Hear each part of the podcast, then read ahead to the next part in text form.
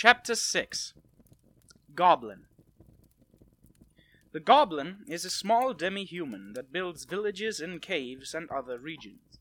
Our goblin looks diminutive, but this is in fact its adult form. Though they are small in stature, goblins have the brute strength to lift gigantic weapons as if they are as light as a breath of air. They can be cunning, but they are fundamentally simple creatures with inconsistent sensibility. They use all their craftiness for mischief.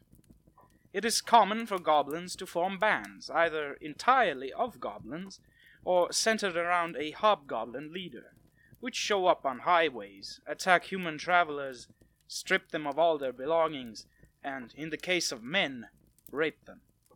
If a goblin is drawn to a man she finds on one of her raids, she may carry him off to her abode, and make him her husband. Not all goblins are so vicious. Many interact with humans quite amiably, such as goblin merchants who bring valuable ores and crafts from their villages to human settlements to sell.